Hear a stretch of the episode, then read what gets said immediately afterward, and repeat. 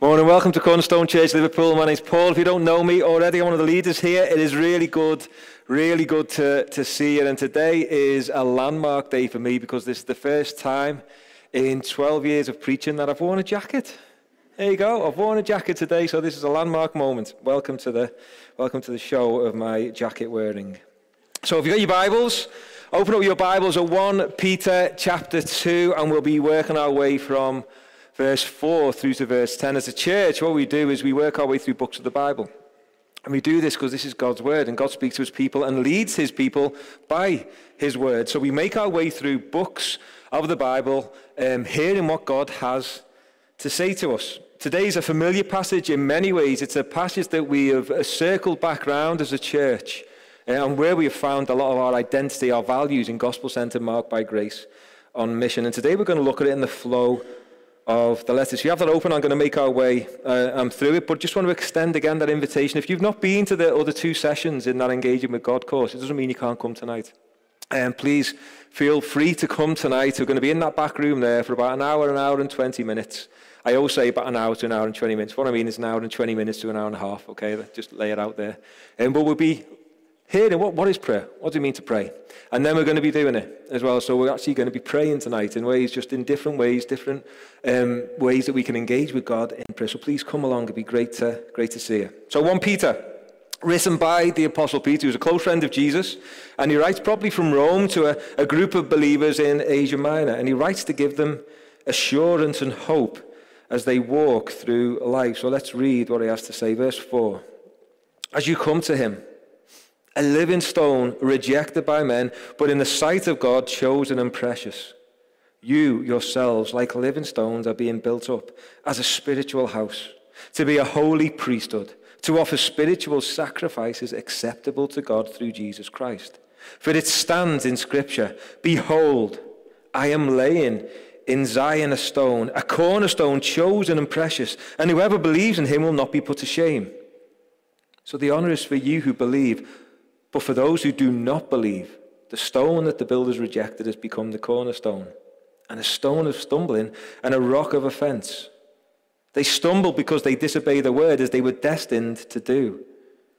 But you are a chosen race, a royal priesthood, a holy nation, a people for his own possession, that you may proclaim the excellencies of him who called you out of darkness into his marvelous light. Once you were not a people, but now you are God's people. Once you had not received mercy, but now you have received mercy. Let's pray together. Father, you are a gracious God to give us your Son, a gracious God to give us of your Spirit, a gracious God to speak to us in and through your word. So today, Father, as your children, as your temple, Father, help us to believe that you are here. Help us to believe that you are speaking. Help us to hear your wonderful truth, your beautiful truth of your Son, the Lord Jesus Christ. Amen. So what we're going to see today is Peter's going to refer to what I call God's building project. Firstly, what we're going to look at is this has been planned from before the creation of the world, and we see that in verse 6 to 8. Let me just read it to remind ourselves of these verses. For it stands in Scripture, behold, I am laying in Zion a stone, a cornerstone, chosen and precious, and whoever believes in him will not be put to shame. So the honour's for you who believe, but for those who do not believe. The stone that the builders rejected has become the cornerstone, and a stone of stumbling and a rock of offence. They stumble because they disobey the word, as they were destined to do. You see, Peter's grounding them as a people in God's eternal plan. And he says in verse 6 that it stands in Scripture.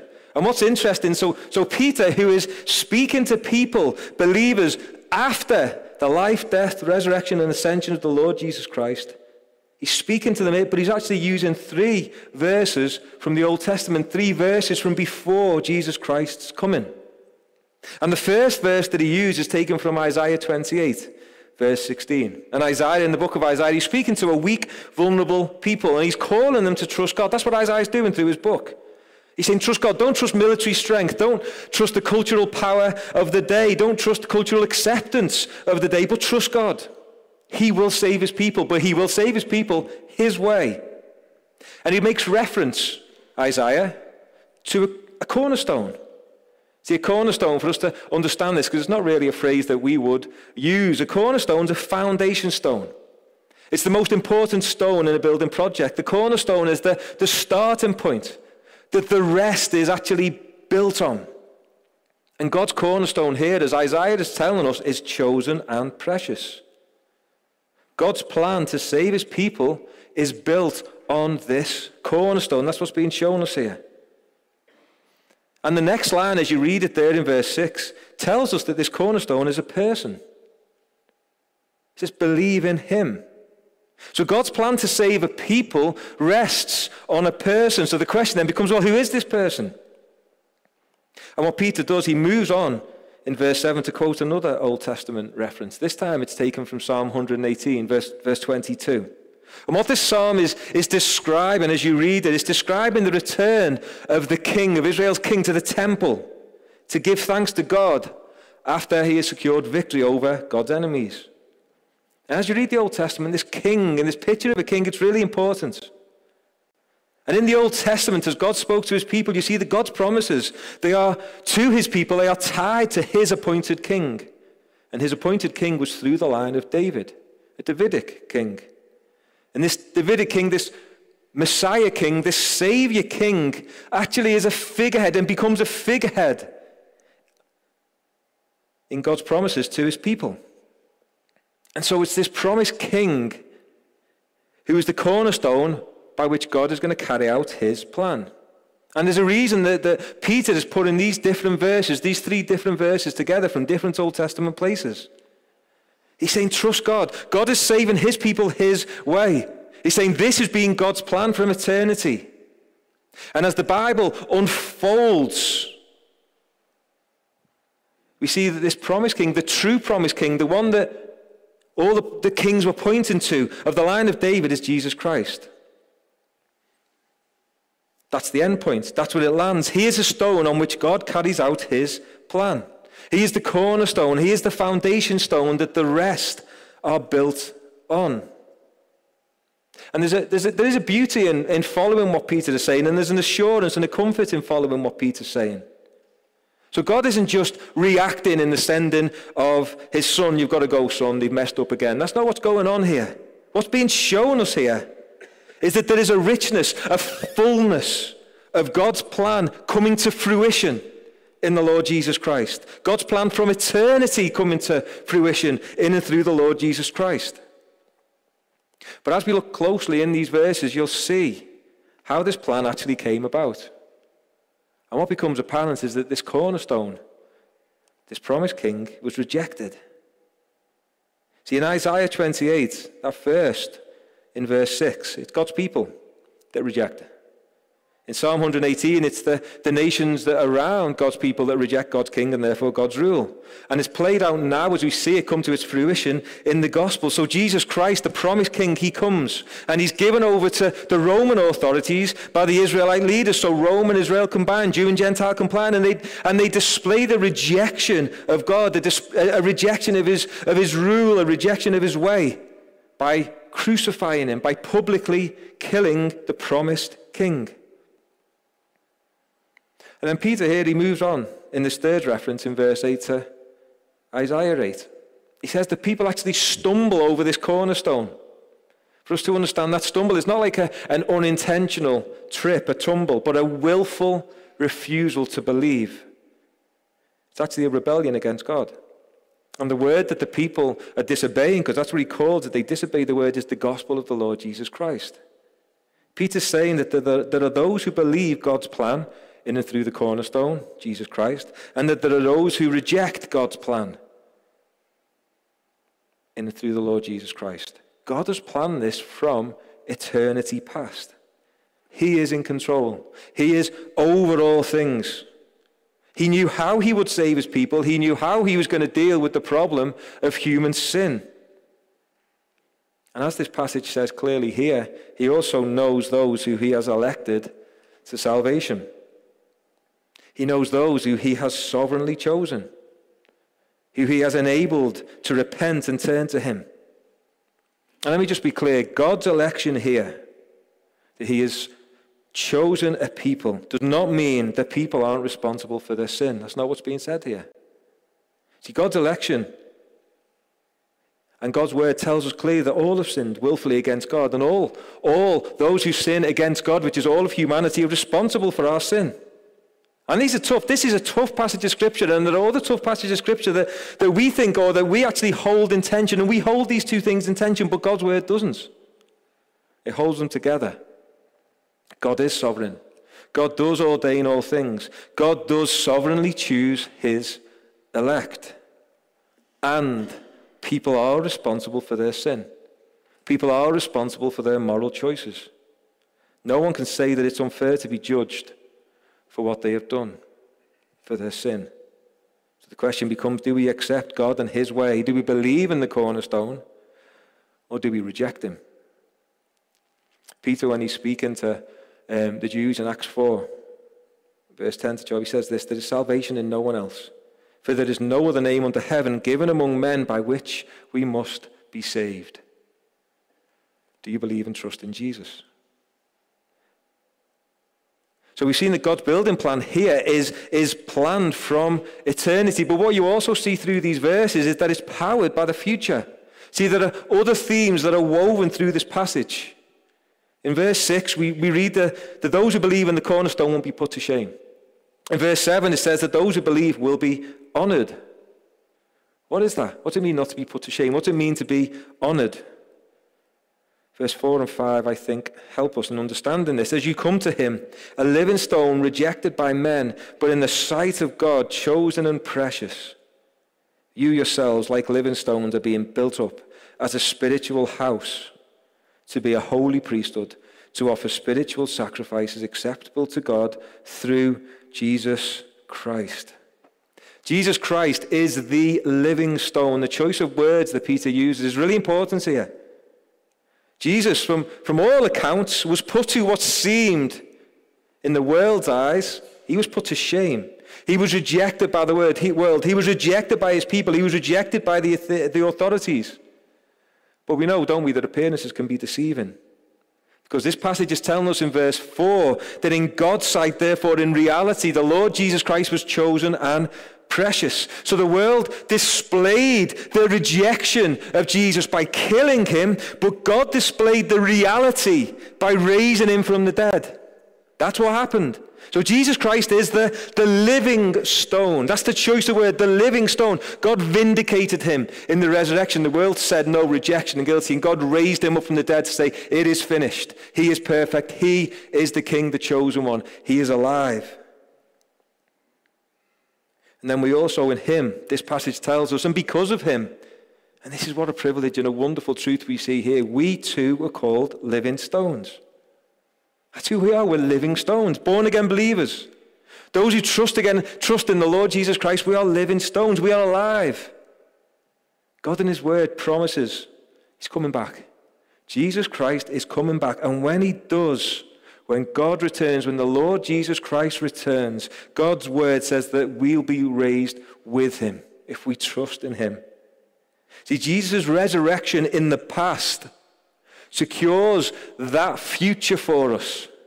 We will not be put to shame at that final judgment. We will be honored. Why? Because of him and his work and what he has done. That's what verse 6 is saying. We will be honored because of Jesus Christ. But folks, the reality is that future new creation reality, that future reality, it actually breaks back into the presence in us. So as regenerated, born-again believers, we have God's Holy Spirit within us. We are living stones. God is building something through us. Verse 5, we are being built up as a spiritual house. What is that? See, folks, let me say that's temple language. I was going to have to take this jacket off now. Well, there you go. That was a short show, wasn't it? It's roasting in here, isn't it? Hey? Getting all excited. That's temple language. And so there's two things to understand: what a temple is and what priests are. You know, I've been watching the Lord of the Rings at home with my three girls and my wife for the past couple of weeks. And the Lord of the Rings has like a theme tune, if you know it. I was trying to sing it then. It's totally gone out of my head. But what happens is through all the three songs and through all the three films, the same theme tune appears. Probably not whatever sounds. You get the feeling of it. Okay, and that whatever that appears, what it does, it triggers memories. It triggers pictures. And it triggers you. It takes you back to the first film and up to the second film. And it brings things to your mind that it weaves together to show this is one story. There is a story going on, a narrative that is holding this whole thing together. Something's happening. And that theme tune actually takes us to those places and brings us together in and through that. And that's what's going on with some of the themes that Peter's using here. He's weaving this together. He's playing the theme tune of the Bible. So what is the temple? The temple through Scripture is where heaven and earth join together. It's where God's presence is. The temple is where God and people meet. You see, right at the start of the Bible, right at the beginning, God is with his people in this temple garden. And everything's perfect. Humanity is in God's presence, under God's rule. But we read that the people reject God's loving rule. They rebel, they stumble, they sin. And God's people then are not allowed into God's presence because of sin. He is perfect, he is holy, so they can't be in his presence because of that sin. But God actually, in distancing himself from them, promises to make a way for them to be with him again as his people. He promises to make a way. He promises to send someone who is going to make it right. And then God sets his affections. He calls his people Israel and he meets with them. And where he meets with them, first through the wilderness, is a tabernacle. It becomes a temple. And the temple is just like this garden temple at the beginning. So many things in this temple remind us of that garden, of that temple, of God with his people. God's showing us something. It's just like a garden temple. But now God's people, they can't meet with God or be in his presence without sacrifice, without the spilling of blood and the taking of a life because of our sin. It's got to be dealt with. He's showing us, I can't be with you. Your sin has to be dealt with. The theme tune is playing again and again and again. And the people who work in this temple, they're called priests. And together they fulfill all the different roles that are required within this space. They care for the sacred space where God and people meet. They offer sacrifices to God so the people can be with them. They pronounce blessings to the people. They represent God to the people, and they represent the people to God. But it goes wrong again and again and again and again and again, and God's people fail. And what do we see? We see that they are thrown out of the land into exile, and God removes his presence. And then there's silence. But then Jesus comes again, and that theme tune is playing louder and louder and louder. And not only is he the chosen cornerstone, but Jesus Christ is the temple of God.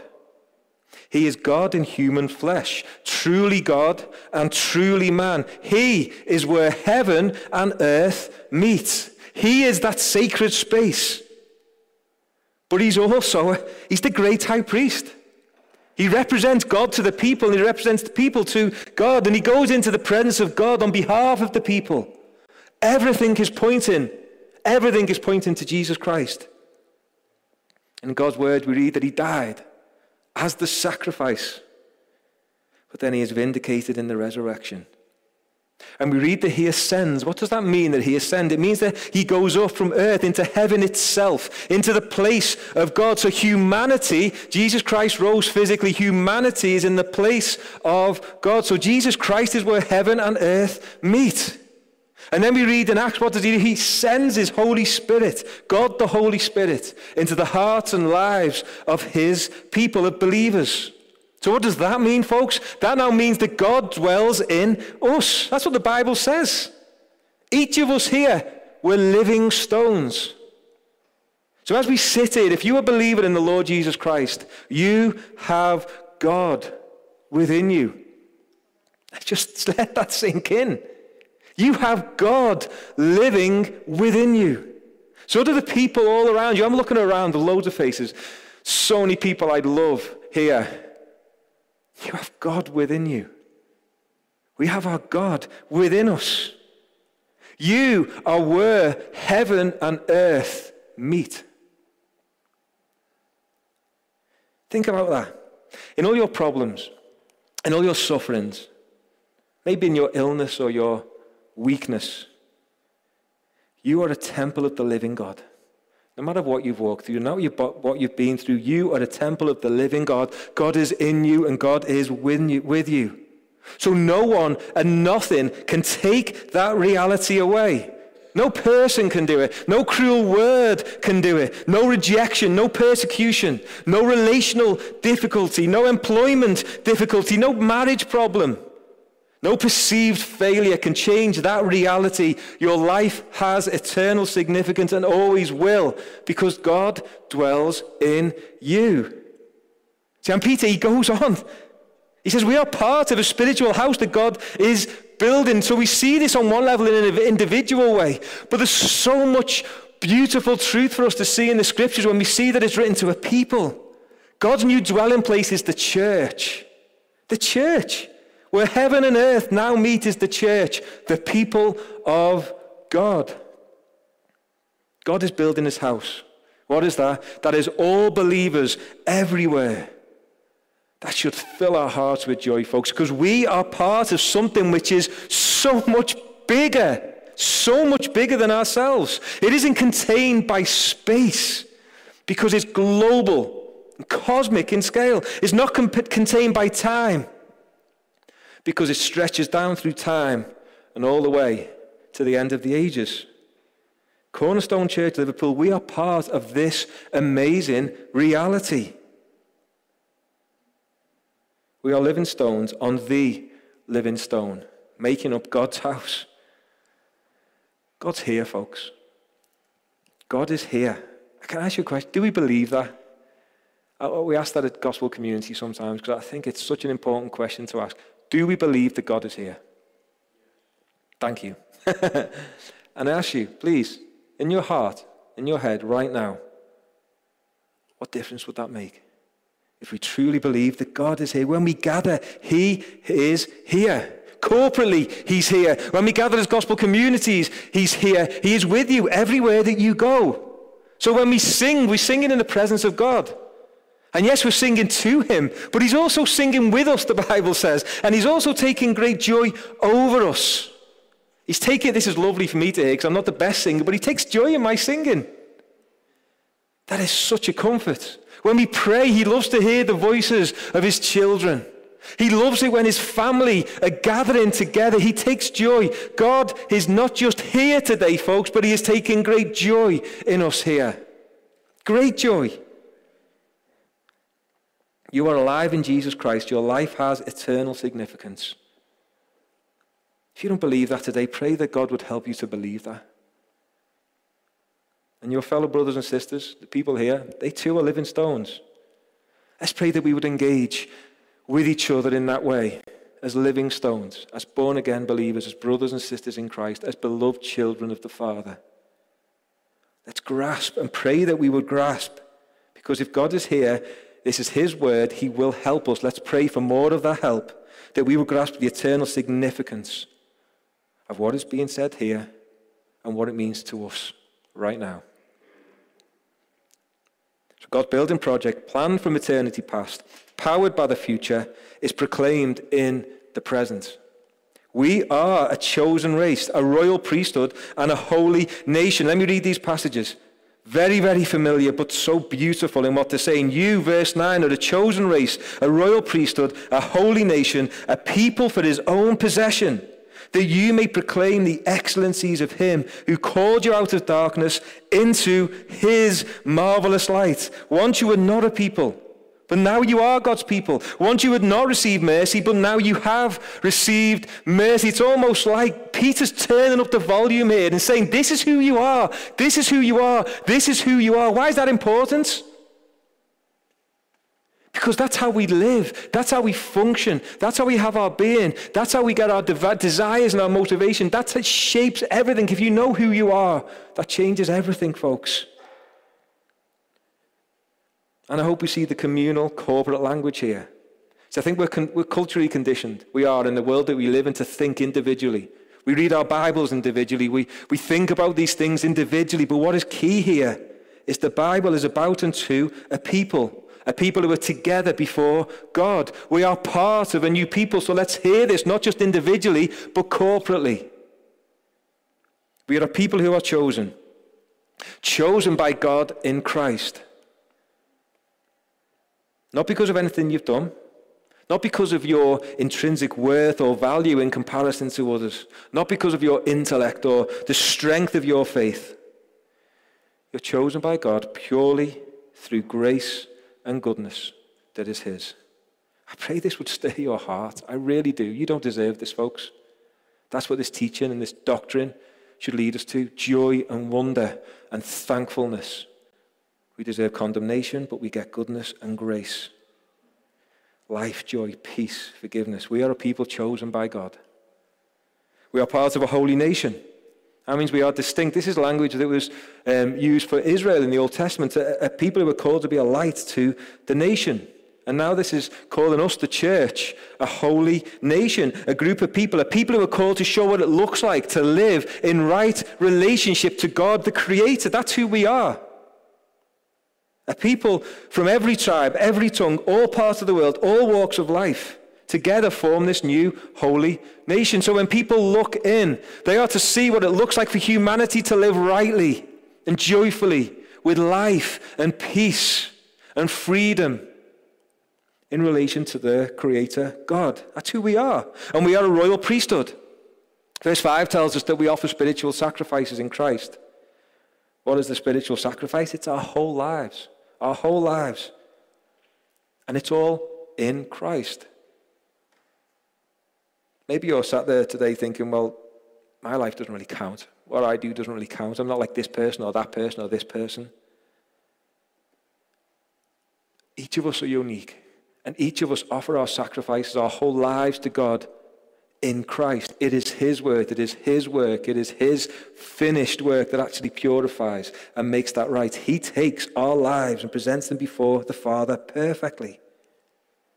What an incredible privilege to be priests of the living God. Just think about what I was saying before in light of what a priest is in the temple. So what do we do as priests, a royal priesthood? What does that mean for us?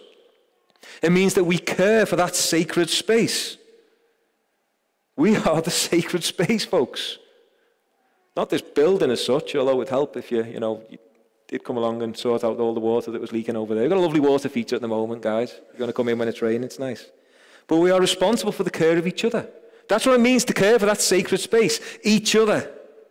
We pronounce blessings to each other. What does it mean to pronounce blessings to each other? Well, we remind each other of the gospel truth. We remind each other of what Jesus done. We remind each other of how much the Father loves us. We remind each other of forgiveness. We remind each other that guilt is gone, that shame is gone. We remind each other of what happened in the past at the cross and resurrection. We remind each other of God's presence with us now. We remind each other of that glorious hope that is held out for us because of God's promises in the future. We remind each other by pronouncing blessings to each other. We speak the gospel to each other. Let me ask you, what truth do you need reminding of today? God is so gracious. And another way that God has spoken to me so much over some difficult times in the past couple of years, he's done it through his people. And he's done it with people who have walked next to me, walked closely to me, given me verses of scripture, reminding me of what God says in his word. I ask you, what do you need to be reminded of today? Deep in your heart, ask God, show me, tell me. What is the gospel truth that I need to be reminded of? And what a privilege to be able to build others up in Jesus Christ. Who are the people that God has called you to? Who are the people that God has put around you that you need to know more and love by declaring gospel truth to them, by walking next to them and pointing to Jesus?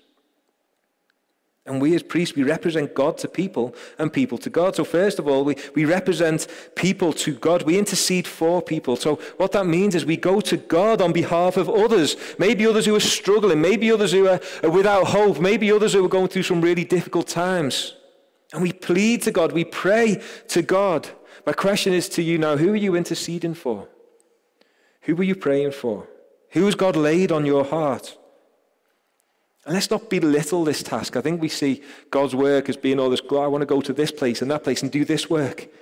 What a privilege to be able to pray for God's people. What a privilege. Let's not discard that. This is an internally significant task that has been given to all of us by God.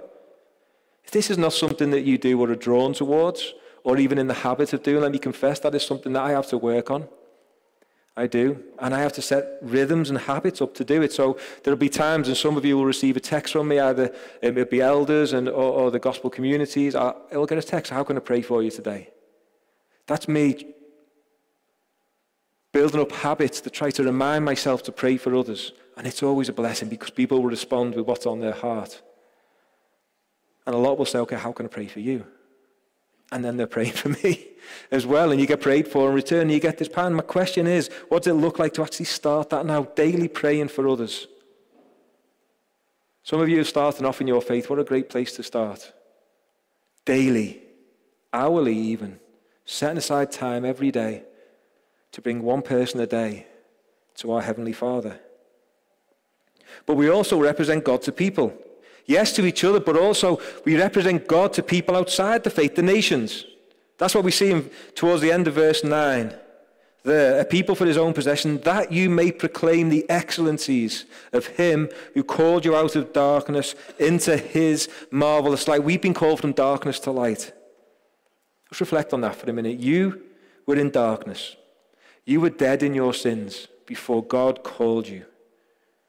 I'm 45 now. I was 27. When I became a Christian. I was in such a dark place. I reflect on my time before then. I was in such a dark place. My life was spiraling quickly. But God in his marvelous grace, God my Father, called me, spoke into the darkness, called into the tomb, Paul, come out. Paul, come out. Come out to life. Come out to life. He rose me up to newness of life and shone the light of the knowledge of the glory of God in the face of the Lord Jesus Christ. And for the first time in my life, I saw the beautiful face of the Lord Jesus Christ, and everything changed. Everything changed. See, I deserved wrath and judgment and punishment. Don't think because I'm up here, I'm anything special. If you knew my life, you know I need the grace of God every single moment of my life. I deserve wrath and judgment with some of the things that I have done I just can't even look at. But Jesus took them upon himself. He took it upon himself. And instead of punishment, what do I receive? Mercy, compassion, grace. If you believe in the Lord Jesus Christ, folks, that's you too. What's your story? Let me ask you that question. What is your story? Maybe it's time to go back to basics, as it were. Just reflect. How were you saved? What has God done to you? What has God done through you? What have you been saved from? What have you been saved to? Have you forgotten who you were? Have you forgotten who you are now? So you've been chosen by God in Christ. You are precious to God. You're holy before God. You've been shown mercy by God. You have been brought into God's eternal plan. You experience forgiveness and love and acceptance. You've been given a family. You've been brought into God's building project, his spiritual house. And this purpose that he's given you has eternal significance, to proclaim his excellencies. What does that mean? To live and to speak in such a way that your life praises God in all that it is. See, folks, we can't just live this way on a Sunday. And let me also stress, you can't do this alone. You cannot do this alone. You need God's people. Are you known by God's people? Do you know God's people? Be a part of this people. This is another invitation. You will notice over the past couple of months we have been banging the drum. Banging the drum. If you're new here or not in a gospel community, please, we'd like to invite you in. And there are probably people who've been coming for 5, 6, 7 years. They like to keep mentioning this. We're doing this for a reason, folks. And the very reason is that you will not grow in your faith. You will not be safe in your faith unless you are a part of a people. So please come in. This is an invitation to be a part of the people here. And let's be realistic as we seek to live this out. You see, the culture's changed from 20, 30 years ago. It has. People don't have a collective Christian memory anymore. Most have no grid for the concept of sin, concept of guilt and punishment in light of God. Even the God of the Bible and Jesus Christ, they don't really have a concept or a grid for it. But people do want to belong. They do have a craving for family. People do have a craving for purpose, a craving for affirmation, a craving for acceptance. They just can't find what their hearts are searching for because they find it in places where they just will not find it. But we have it, together as God's family, God's spiritual house. A people of mercy, people who know who we are, where we're heading. We are a people of hope. We are a people of comfort, a people of assurance. We are a people who should feel like home when you're amongst us. We should do. And we should display this in the way that we live, in a way which invites people in. And this proclaiming of the excellencies, it also requires us, folks, to speak it to those around us who don't know God. How do we do this? How do we do this? What might this look like? And let me say, it's a lot more simple than we make it.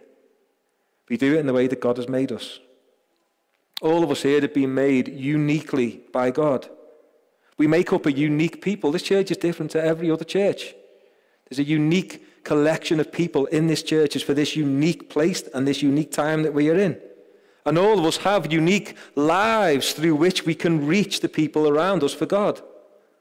Yesterday I was speaking to someone in my wife's family, like a sister-in-law, one of Bonnie's sisters-in-law. And I was asking how she became a Christian. She said she became a Christian through two friends. And one of the friends she described was a lovely Christian lady. That's the word she used, lovely Christian lady. She said that she acted differently. You know, she didn't swear, didn't do all those things. She didn't talk about people. You know, she worked there, but she was a lot of fun. I love that, by the way. She was a lot of fun. Christians were allowed to be a lot of fun. We are allowed to. In fact, we should be the most fun people because of the hope that we have. But this lady had also had two miscarriages. And it was so challenging the way that she processed these miscarriages because there was hope. How she spoke and lived through these miscarriages and through these difficulties pointed to the eternal significance of her life. Well, there was another lady as well she talked about. She said this lady was a Scottish lady.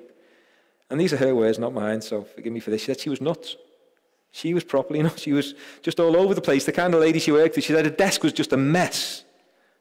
But she used to leave scriptures all over her desk for the people she worked with.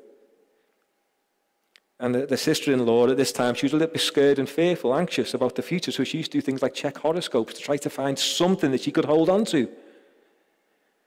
And eventually the scriptures that she was reading off the desk became much more important than these horoscopes. And then over the course of time, she was invited to a course at her church. You see how God used the lives of these two totally different ladies in totally different ways to reach this sister in Christ. Maybe God has made it simpler than what we think it is. What I'm saying here is, folks, be yourself. Be yourself. Live your life as a Christian. Live your life as a Christian. That is challenging to me. Be the Christian in the room that you are.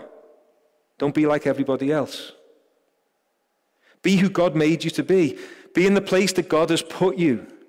You are the person, you are the representative, the ambassador for Christ in that place.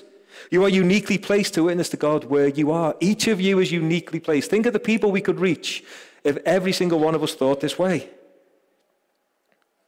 And invite people, invite people, invite people. Folks, I speak to myself here. I really do. Let's open the doors of this spiritual house so the world can see the wonderful grace of God that we have received. Let's repent of the reasons that we don't proclaim. We don't invite.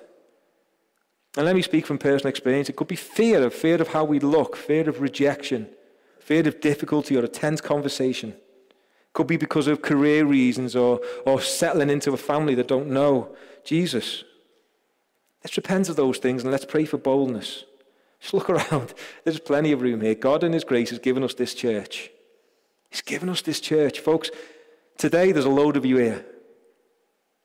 But it's half full. Imagine if we could fill this place.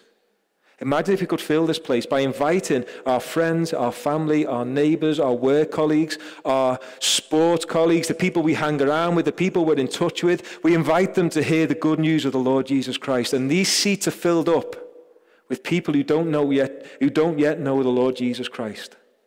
Can we pray for that, folks? Can we pray for that this week in gospel community? We've just come off the back of these 2 years.